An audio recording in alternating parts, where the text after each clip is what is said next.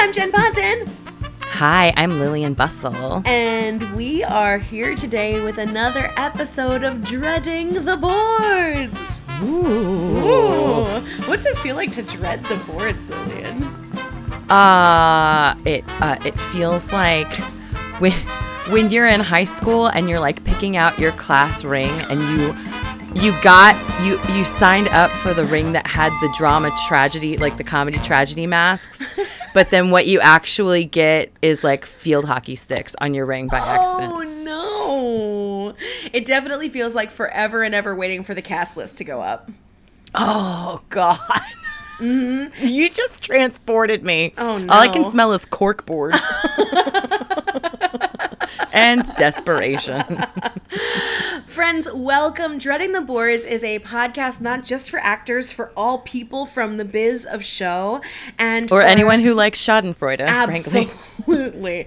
Absolutely. Because this is a podcast about everything that can and will go wrong when you commit your life to entertainment. Jazz hands.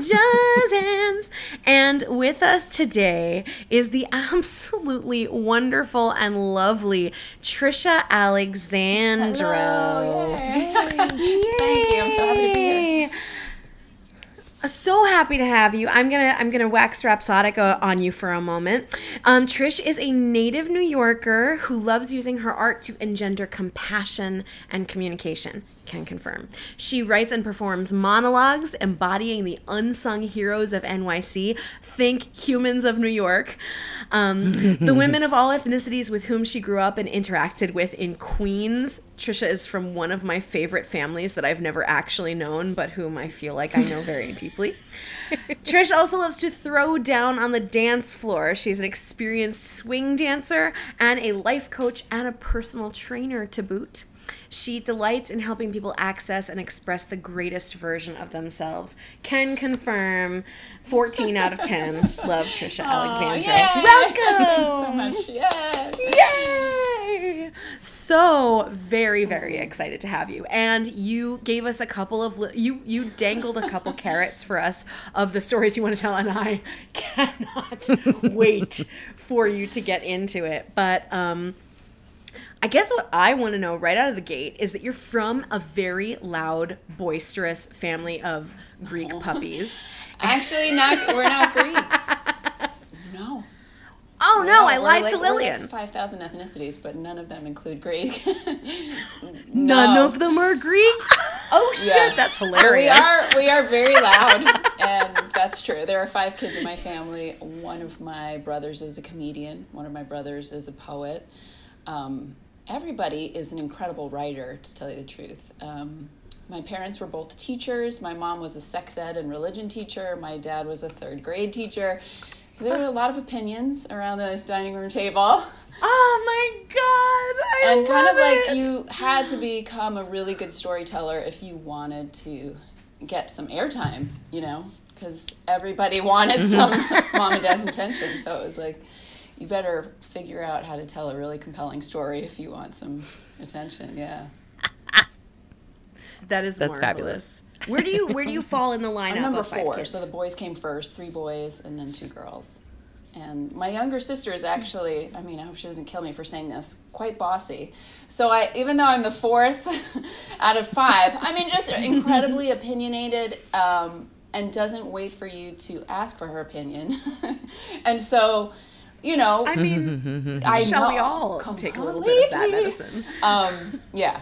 But I often felt, I think, like the youngest child, even though I wasn't. I would look to her like, Amy, what do I do? You know, what should I think about this? And she always had a ready opinion. So yeah, I definitely feel on the younger end of things. And I felt sort of shepherded around in my life, like, somebody was always there to help, but also to give a very strong opinion if I didn't have one. Yeah. Yes. So something that I picked up from when you were going through what your folks did, we just glossed right over sex ed and religion teacher. Yeah, that was an interesting mix. We grew up, you know, Catholic, and my mom was and still is, for the most part, a pretty ardent Catholic, but also a very strong feminist and a very progressive, you know, left-leaning person.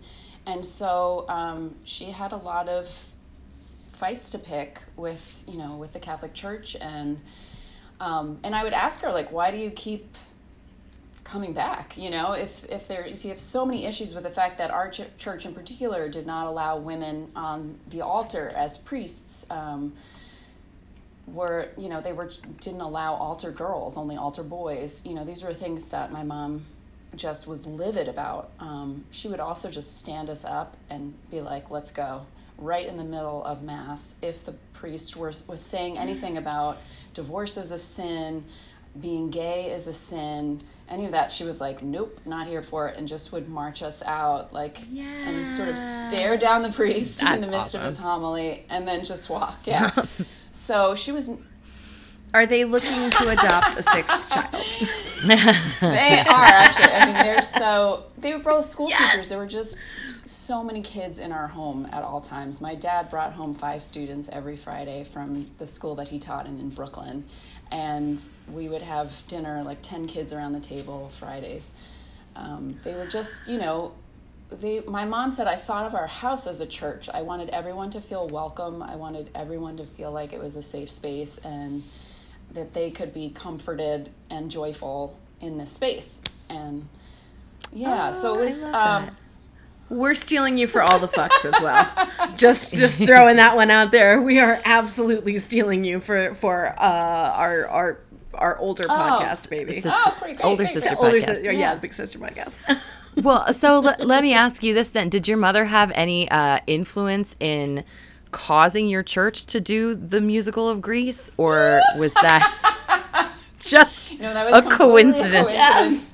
My mother did not choose any of the shows, or she was not involved in that at all, except to buy up big blocks of tickets and invite my whole extended family to come see the shows, because all 5 of us were in the plays together, the 5 kids in my family. Naturally.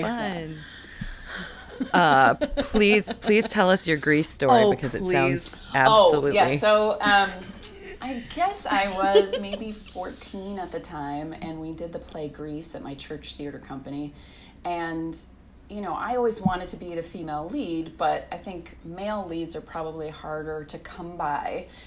Well, they were in my church anyway. And so my brothers always got the male leads. Mm-hmm. And not to say that they're not incredibly talented, but it was like there wasn't a whole lot of competition for them. So Ted, my brother, the second brother, who's now a comedian, was cast as Danny, the lead, and I wanted to be Sandy, but, you know, that's gross, brother and sister. So I was cast as the understudy, and then I can't remember the actress's name, but she wasn't able to go on for a Sunday matinee, and so my brother and I played Danny and Sandy in that fake car. He had to, like, tackle me at the drive-in and pretend to kiss me, and we were just at the bottom of the car like, ew, don't touch me.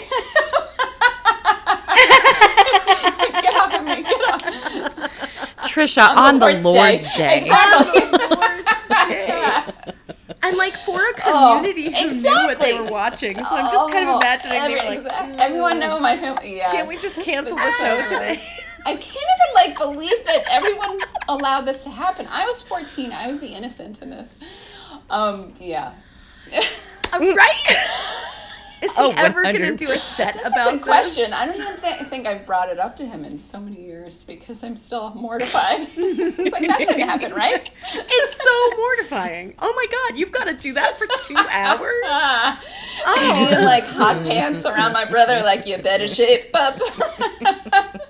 Oh, my God. Grease is already a mistake no matter what. And, like... Oh, my God. Amazing. So good. You knew that you wanted to be you're talking about like having to be outgoing, but you specifically knew that you wanted to be on stage pretty young then, huh? Ted was the first to perform in our church theater company, and he was in Anything Goes and in one of like those tight sailor outfits.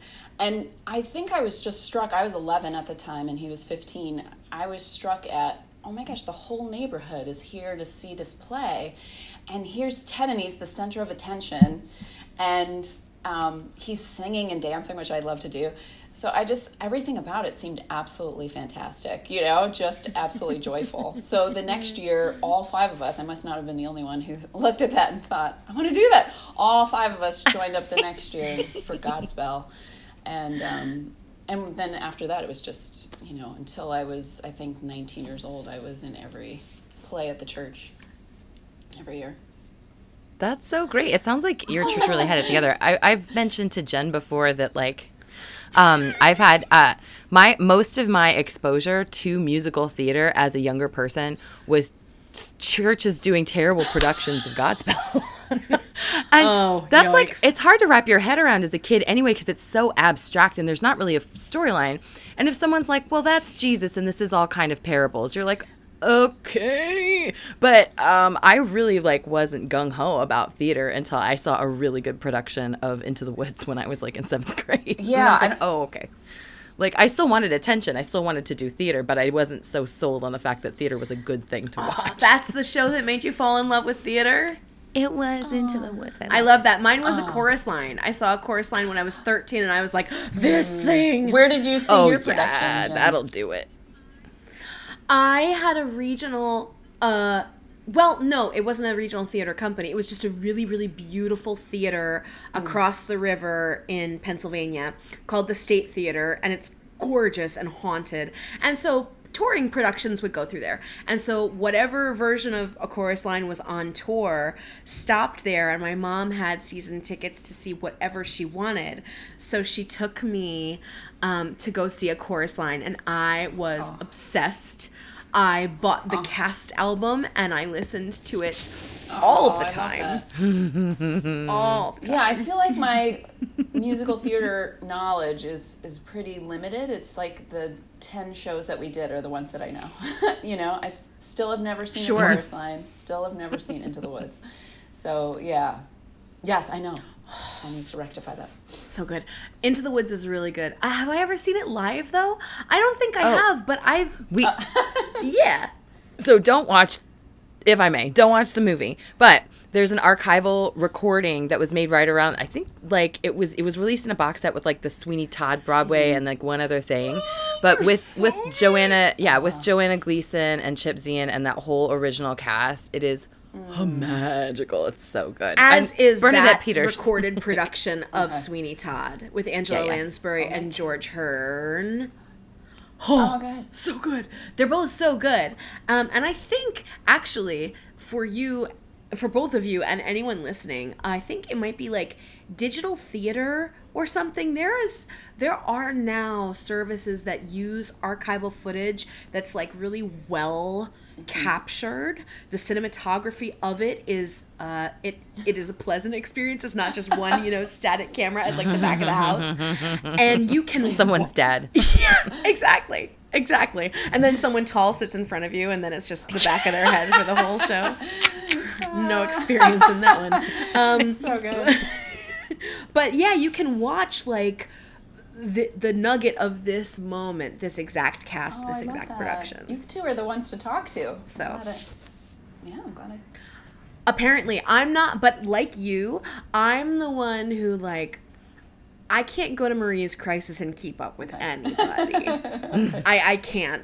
Like for every 10 friends we have who are super gung-ho about musical theater and know the scores of everything, I'm not the person who keeps up at all. So I can hold my own, but sure I'm nowhere near like I don't know the older stuff at all. And for those listening who don't know what Marie's Crisis is, it is a historical New York City landmark that is a piano bar that only does show tunes. Every once in a while, if you tip like $50, you can get someone to play a random like Billy Joel song. But like, do you think we could have Franca as a guest? Oh yes. Yes. Oh, God, I want to hear all her. So we have a friend who's a pianist there, and her nightmare stories, she's seen so many celebrities come in, and, you know, a lot of them are, like, falling down drunk. I don't know if she's going to want to tell spill all that dirt. But. Well, right. She can be disturbing, but she's been doing it for a long time. Yeah. And she does other theater stuff, too. But it's really the only kind of place that you would want to go to if you liked to sing along to show tunes. Because otherwise, it is a fucking nightmare. Oh, my God. Like, absolutely. Like, if that is not your happy place, it is not your happy place. And that's okay. So then, Trish, what really held you wrapped as an artist and made you feel like, oh, my God, this is the kind, like, I want to do this work? Because, of course, there's, like, the joy of singing and dancing and, like, I want to do this thing. But, like, what art did you start to see that made you feel like, oh, the fire within me is going to consume That's a great question.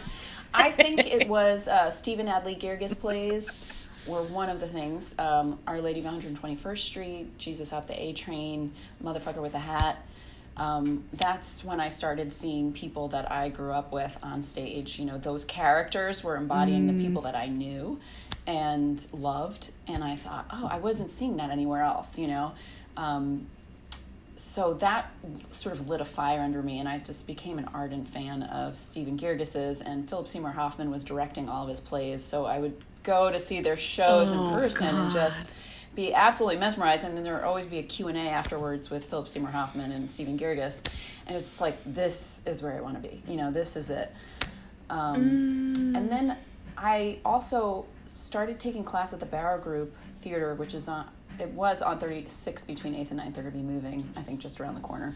But Seth Barrish and Lee Brock are a married couple who are the co-artistic directors, and they teach class there. And it was just so welcoming and so... It was a gymnasium, you know? It was this place where I felt completely safe to explore any character I wanted to play, tell any story, and also start to write, because one of the exercises was, you know, bring in a monologue. And I said to Seth, I went to drama books and I'm looking through all these monologues and nothing's resonating with me. So he said, so write one. And I was not writing at that time, you know, and I thought, that's terrifying, because not only do I have to try to write this character, but now I have to present it in front of my hero, you know, and my classmates and these people that I really respect. So I wrote the first monologue, and I just remember, like, performing it in class, and this, like, single tear comes down Seth's face, like, while he's watching, and I was like, oh, my God. Yeah, it was just this sort of Annie Sullivan, like, Helen Keller moment where I was just like, oh, man, this, and he said, keep writing, and I started bringing in one monologue after another, and then he directed my first solo show, which was a compilation of those monologues. And they were, it was similar to me, to Stephen Guirgis's characters, in that it was, like, inner-city women who I wasn't necessarily seeing on stage, but who I thought, these women are so powerful and so strong, and they're not wielding a gun and shooting up the world or anything, but they, their stories deserve to be told, and they're, like, holding up the world, in my opinion. So that really lit a fire under my ass when I started to feel like, oh, there's a place for me to use my voice and to tell these stories and to figure out what my point of view is on things, and not just always adopt somebody else's, not to say, how do you see the world? Okay, let me embody that. But also to say, I have a lived experience that's, you know, particular to me, and there's some, you know, some compassion that I can help create in the world by embodying this person and telling this story, hopefully in a way that resonates with people, or that shed some light on something that people weren't aware of, you know?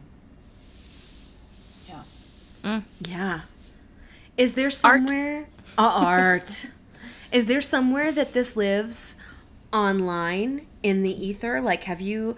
I feel like I've known you forever, and I've seen so many of the, like, nuggets of things that you've done, but, like, have you thought about adapting this for camera? I did a couple of them on camera, just like my friend Ava was, like, futzing around and was like, let me just, you know, record you. And I don't know if it was the particular way in which we did it, or if, you know, I don't know if it just needed more thought and stuff, but to me it was like, oh, after doing it live for so long and having that sort of interaction and having that feel of the space, it felt so very different and sort of stale to me to do it, like, sitting in a chair in Ava's apartment. So, you know, it's possible that it could have a life that way. It's just I haven't really put that much thought into it, I guess. Yeah. I love that the Barrow Group was such amniotic fluid.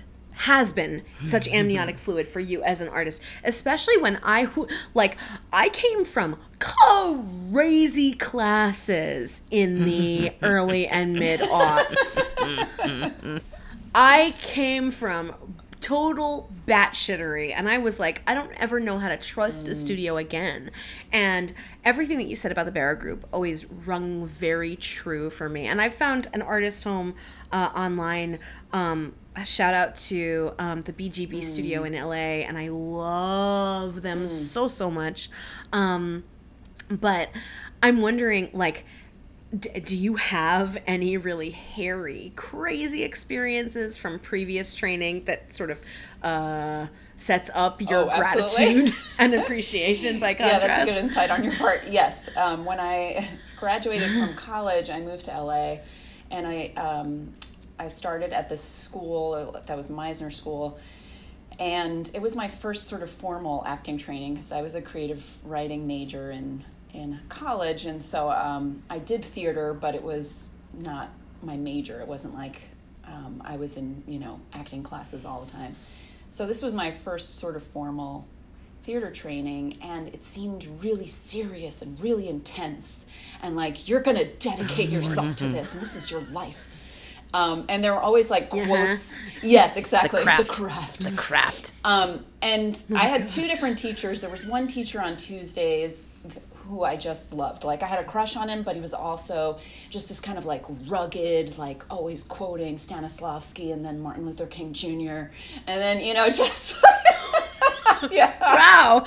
Yeah. Really all over the map. And I was like, I'm here for it. I'm here for your ripped jeans and quotes. And he, he would call on me, he would be like, who has some feedback? And I, I just felt really impassioned in that class. So I'd raise my hand and he'd say, yes, Tricia, yes. So I felt so seen and supported. And when I did, the Meisner exercises there, the like, you have a blue shirt. Look at it now, I'm just like, man, I really wish I had a video of all that time. But it was, what it was doing for me was just making me feel like, I'm really an actor. And I feel like having that identity solidified for you is sort of key, right? Because it feels silly in the beginning to say, I'm an actor, or I want to be an actor. But then on Thursdays, there was this teacher who was like this grizzled Vietnam vet, chain smoker, who's like, 5'2" with gray hair and this gravelly voice. And he was like, you gotta want it. And for whatever reason, like in the beginning, he liked me, and then he just turned on me. And I think that it was, one of those where they want to break you down and to build you up kind of things. So he just came after me. Yep. I remember one day in class that he was like, he started giving me feedback in the middle of the exercise, and he just kept cutting me off, It's like he would have us go for a little bit, and then he would cut us off. And it just felt like a power move, just like, let us do the exercise. And so at this one moment, I just I couldn't look at him anymore, because I was like, I'm so annoyed with this man. So he's like, look at me when I'm talking to you. And I was like, woo! I just felt the blood rush to my head. And I looked at him, and then I just looked away again. And he was like, you are a prima donna. And I was like, oh. And what happens to me when I get really angry is I blush like 10 shades of purple, and then I bawl. And it was like, I did not want to give him that power. But then I just started bawling. Mm-hmm. And so I left the room. I just walked out of class, and I walked home. And, I was like waiting for Guffman. He sent students to my apartment to be like, he wants you to come back. Yes. Wow. Yes. We love you, Tricia. We want you to live. Oh, my God. Totally weird and wacky. And I was like, no, absolutely not. And then 2 days later... You don't understand what she needs. I was back in class 2 days later.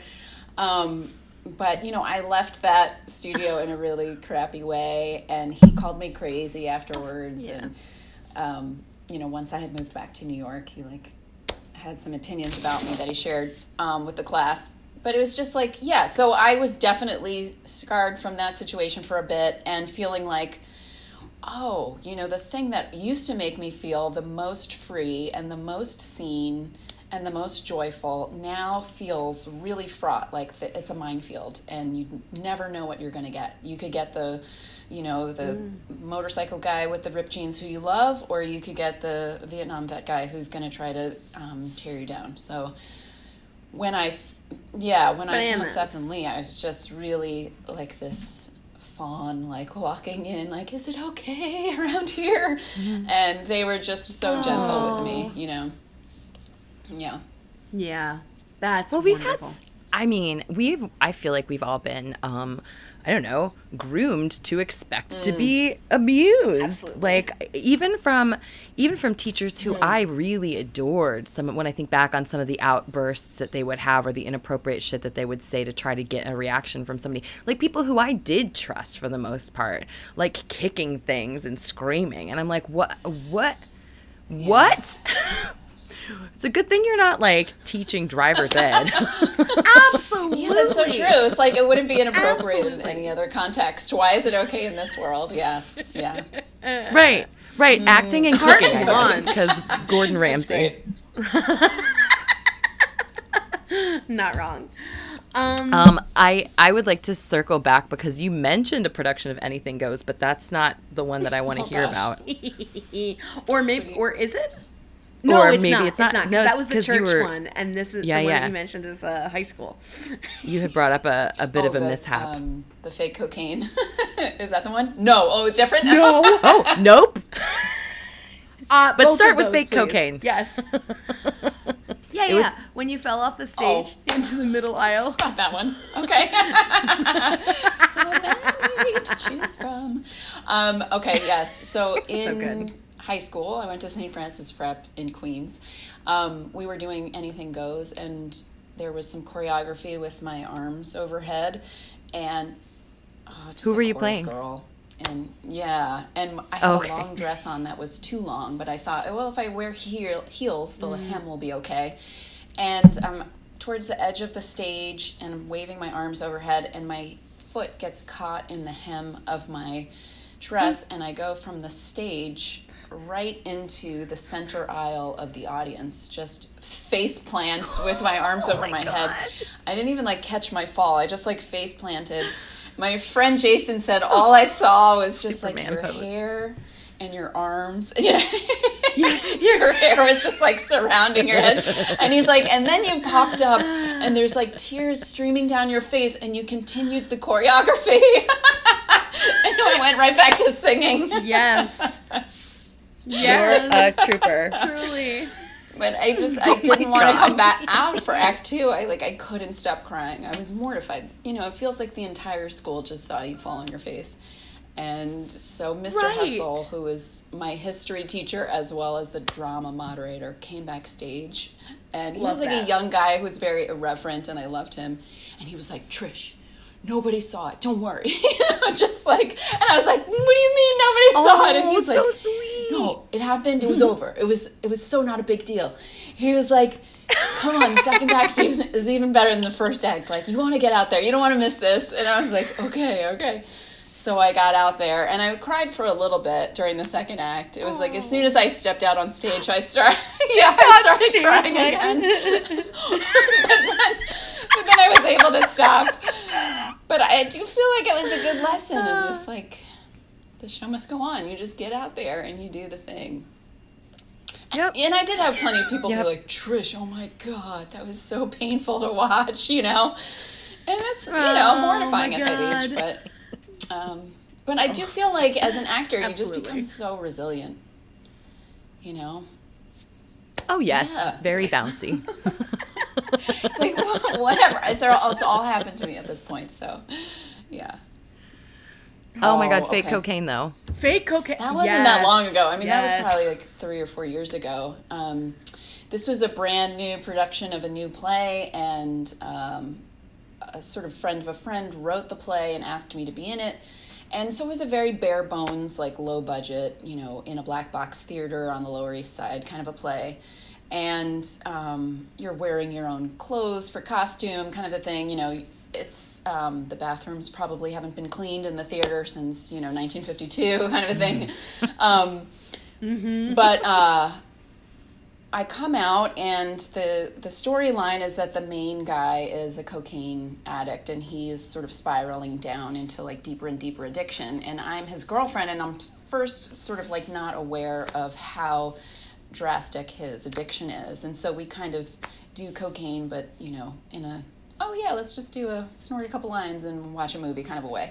And so, I'm, first of all, they're like the squarest person in the world. So the idea of like snorting something on stage, I was like, oh my God, is it going to be okay? And like, so what the director decided, and the director was the wife of the writer. So there was already some like sort of iffy sort of boundaries happening and, dynamic. Sure. Where you're like, oh, mommy and daddy are fighting. Or just kind of awkward rehearsal situations. And so the director decided that we would use baking soda as cocaine, and that we would have these little cut off straws. And my friend Zoe later said like, oh, yeah, like you put tape on the end of the that's what you're supposed to do, is you're supposed to put Scotch tape on the end of the straw so that you don't like, even if you get close to it, you'll never be able to snort it because there's Scotch tape on the bottom.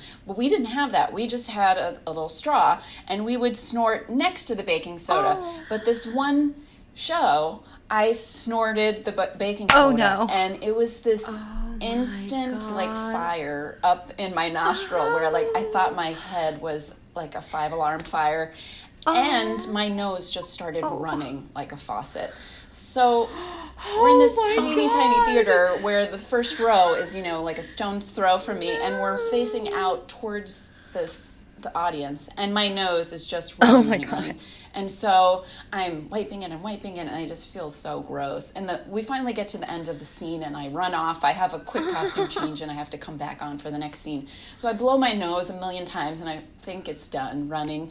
I come back out, and as soon as we start the next scene, my nose starts running again. And there's nothing resembling a tissue on stage.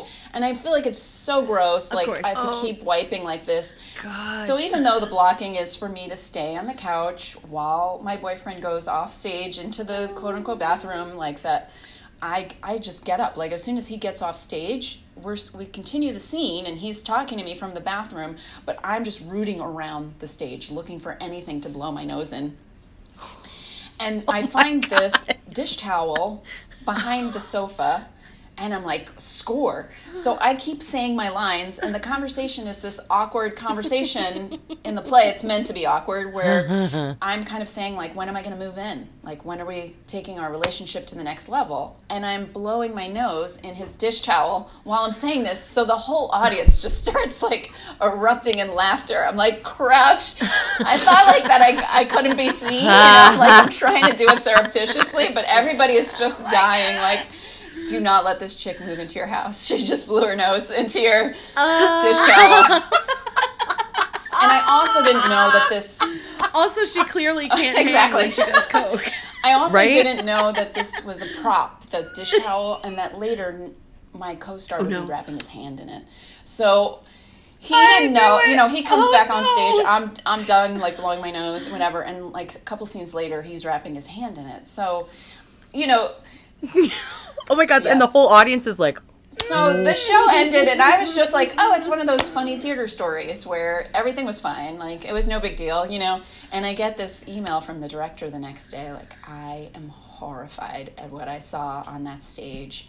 How I've never seen anything so unprofessional, so la la la. And I was like, what? Oh my God. What? And she was like, to be so audacious as to blow your nose in a prop that Nate would then be like wrapping his hand in. And I was like, oh my God, like, first of all, that's the first I'm hearing of that. And second of all, like, I was really just trying to problem solve, like. Didn't she know that your prop had malfunctioned? I guess she didn't. And so that was what I said in my response. Like, I had to delete a couple of responses because at first I was like, rah, yeah, sure. Oh, like, my God. What an unkind thing. I just thought, maybe she doesn't have all the information. So I said, you know, what actually happened is I sniffed baking soda and my nose was burning and would not stop running. And also I would just hope that you would, you know, give me the benefit of the doubt. Like, you know me a little bit better than that to think that I would just I just have to randomly blow my nose. So I'm going to do it here on stage in a dish towel. Like, hey, Trish, I think part of your brain might have gotten lost in the prop. Yeah, so that's definitely cringy. And let me tell you what, Lillian and I met working for Lush and constantly getting bath bomb dust embedded in our brains. Yeah. Oh. So we know the pain of unexpected baking soda getting zooted right up into your cortex. That makes me feel so seen. Okay, I'm so happy to know that. Yeah, I remember one time I opened a box and it was like the middle of winter and I just immediately got a nosebleed. Like, I opened the box and it just went like whoosh and I was like, fuck. Oh. I had no idea. Maybe and then I had to go. Gave me a Lush nosebleed. I never then I had to go to the nasty shared bathroom that we. Do you, Trish? Do you remember the Lush that used to be in Herald Square by where Daffy's? The Daffy's? Mm-hmm. Yeah, there was no actual bathroom in our store. We had to go use the dock, the loading dock bathroom. Oh no! Oh god! There were so many rats. No. Oh, it was not the kind of place you want to be bleeding in. That's all. Or ever touch your face. Although plenty of other people had been there before you. So. Oh my god. That's amazing and brilliant. Mm. Well, I have a feeling that production is probably one of the strangest things that people have been taken to. If you were to ask them, like, what's the weirdest play you've ever seen? There was one where this girl couldn't stop blowing her nose. And I was honestly worried for her. So what is one of the strangest things? Strange in either way. Either like a strange train wreck or strange and magnificent that you have been to or experienced as an audience member? That's a great question. I mean, it could simply be being the sister of a stand-up and having to spend those early years at open mics upon open mics. Well, yeah. And he talks about his masturbation and all that, so that was definitely cringy. Oh, no. Yeah, but I'm trying to think of like a strange theater. Ugh. Or maybe if you have like an audition disaster that sticks out in your head, something like that. I mean that's definitely. Yeah.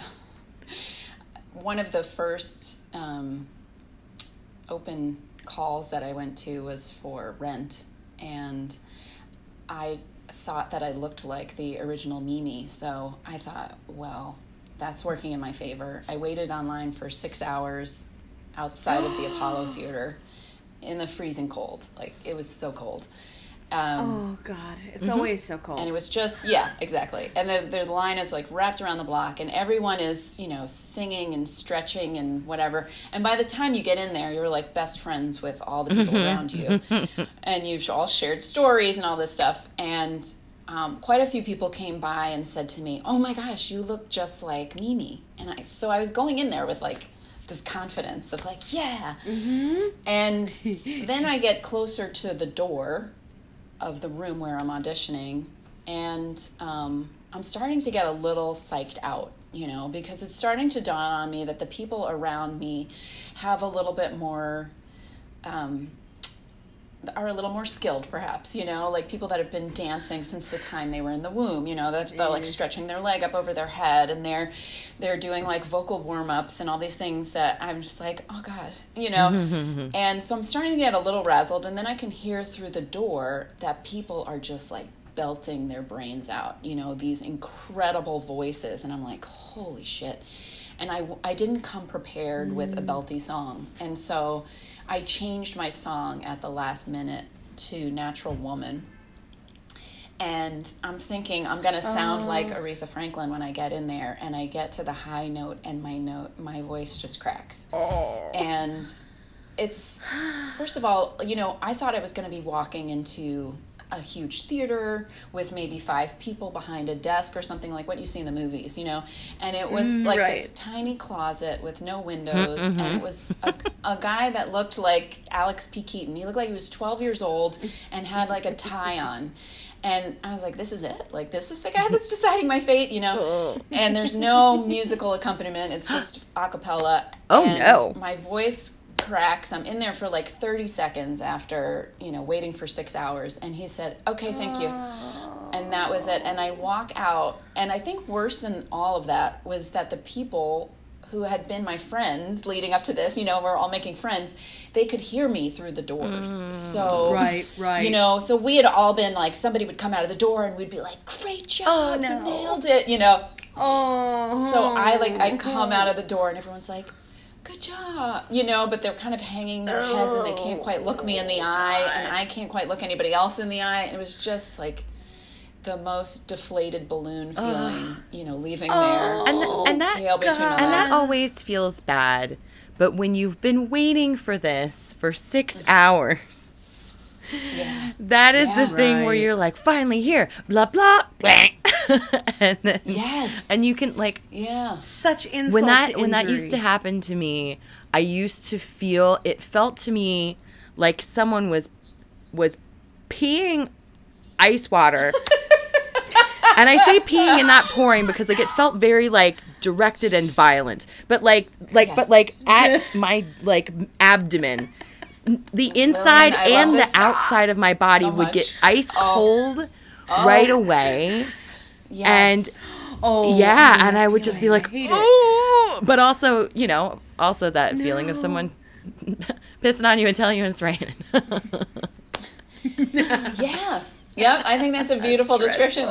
And I think that, you know, I had so many of those moments where it was just this realization of like, oh, when you go from a sort of a big fish in a small pond to the reality of the New York market of acting, it's like, oh, okay, all right, I have to adjust here. I have to adjust my expectations. I have to work on my skill level. That there's an incredible amount of talented people out there. And then there's also just the mindset, you know, which I also hadn't developed yet. I didn't have a thick skin for rejection or for things going wrong.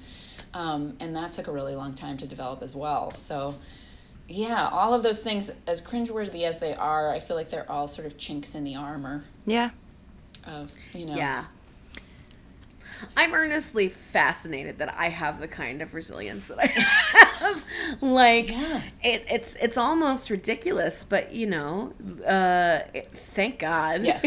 Yeah, my mom always says to me, you were such a scared, quiet little child. She's like, I'm just amazed at the way that you just keep putting yourself out there. And I think that's what you do when you have, I mean, not to make it sound all lofty, but when there's a calling or something that you just know, this is when I feel most alive. This is when I feel most expressed and most courageous. So I will go through the really uncomfortable parts to get there because I know what it feels like to fly. And once you know what it feels like, you can't not do it, you know? Yeah. Well, God, I'm not fucking with that. Tricia, oh my God. you are recurring on, speaking of like people who know how to fly and just follow their passion, the magnificent, wonderful man of many hats, Ed Burns, has been making a show called Bridge and Tunnel, and you are recurring on season 3. What has that experience been like for you? Thank you, Lovey. It's actually season 2. JK. No, JK. But like a dream come true. I followed Ed Burns back in the 90s when he made the film Brothers McMullen. He wrote it and directed and starred in it, and my sister and I actually found where his father lived. We knew that he filmed it at his dad's house, and my sister's like such a sleuth. This is before the internet. We rewatched the movie. We saw the number of the address on the house in one of the shots. Wow. We saw at the end of the film that the name of his production company was Marlboro Road Gang. So we're like, great, it's got to be 146 Marlboro Road. And then we looked in the white pages and found his dad and drove to the house. And I put my headshot in his dad's mail slot with a note. And this was 20 years ago. Oh, my God. And so... Oh, my God, I'm obsessed with this story. Yeah. So when I got the audition, I was like, all right, don't put too much on this, but holy crap, wouldn't this be amazing? And so I didn't tell him the first day on set because I didn't want to weird him out. But the second day, I'm so proud of you. I told him, yes. And he just started laughing. He's like, oh my God. He's like, are you kidding? And he's like, it worked. Here you are. If you're going to do that with anyone, do it with Ed Burns. Yes. Like, he totally gets it. Yeah, and he had a story of his own where he had, dropped off his movie on some producer's doorstep in Manhattan years before. Mm-hmm. So, yeah, I just felt this instant simpatico with him. He's just such a cool, down-to-earth guy. I was, still nervous on set because it was my first recurring role, and I just wanted to do my best and whatever. But he just put me right at ease, and I felt like everyone was so joyful to be there. I think especially COVID times, everyone's just like, I'm so excited to be working. So to tell a story that takes place in Valley Stream, New York, which is right close to where I grew up, just felt like, oh, this is beautiful. This is magical. Yeah. God, yay. I love that. What network is it on? It's on Epix. Oh, right. On Epix. Yes. Beautiful. Yeah. I bet there's probably also if y'all listeners are cord cutters, I'm sure there would probably be a way to get Epix on its own app on however you stream, or as an added channel on Amazon Prime. Yes. That's how I get Showtime and stuff. Yes. Amazing. And when's the season premiering? January or February, I'm not sure which. Beautiful. Yeah. Amazing. So yay, I'm so happy for you. That's so good. I love those full circle hustle stories, and gosh, you should definitely write a monologue about that. Yeah. For sure. I just love that so much. Thank you, Jen. Oh, you are so welcome. Trish, if people want to keep up with you other than watching you on Epix, where can they find you, and what would you like to push today? Sure. On Instagram, I'm Tricia Alexandro, and it's TriciaAlexandro. And then on Facebook, I'm the same, Tricia Alexandro. And guys, if you follow Trish on socials, there is no one.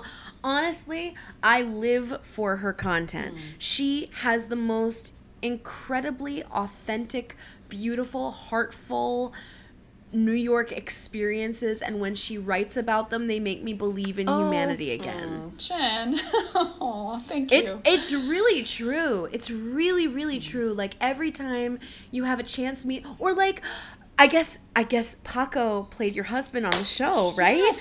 So, running into Paco and finding out that you and your friend are both doing this beautiful project together, and you get your expression of gratitude and universal cohesion and just epic love is always so beautifully elocuted. It lights me up. It makes me so happy. You're definitely just signing up for happiness when you seek out Tricia and you find her online. Oh my goodness, that is so beautiful to hear. Thank you. You Jen. Are so welcome. Oh, such a joy. Thank you for hanging out with us today. What a joy! And your stories are so good. Oh, thanks. Oh my gosh, this was so fun. If any members of your family, all of them preferably, want to come and do an episode with us, please. You wouldn't be disappointed. Oh my God, they're so funny. Yeah. So good. Also accepting adoption papers for the Alexandros. I will let Pat Alexandro know. Amazing. We'll get a call. So thanks so much, fuck buddies. Oh, no, wait, wrong people. Everybody can be a fuck. Everybody could be a fuck buddy. Yes. So, friends, if you want to find us, we are on all the socials at Dreading the Boards, and send us an email with your crazy theater stories. You can write as much or as little as you would like, and we will read them on the air. Sure, on the pod. Yeah, on the air. On the air. On the radio waves. But we know that you all are sitting on some gold mines, so we want to hear from you.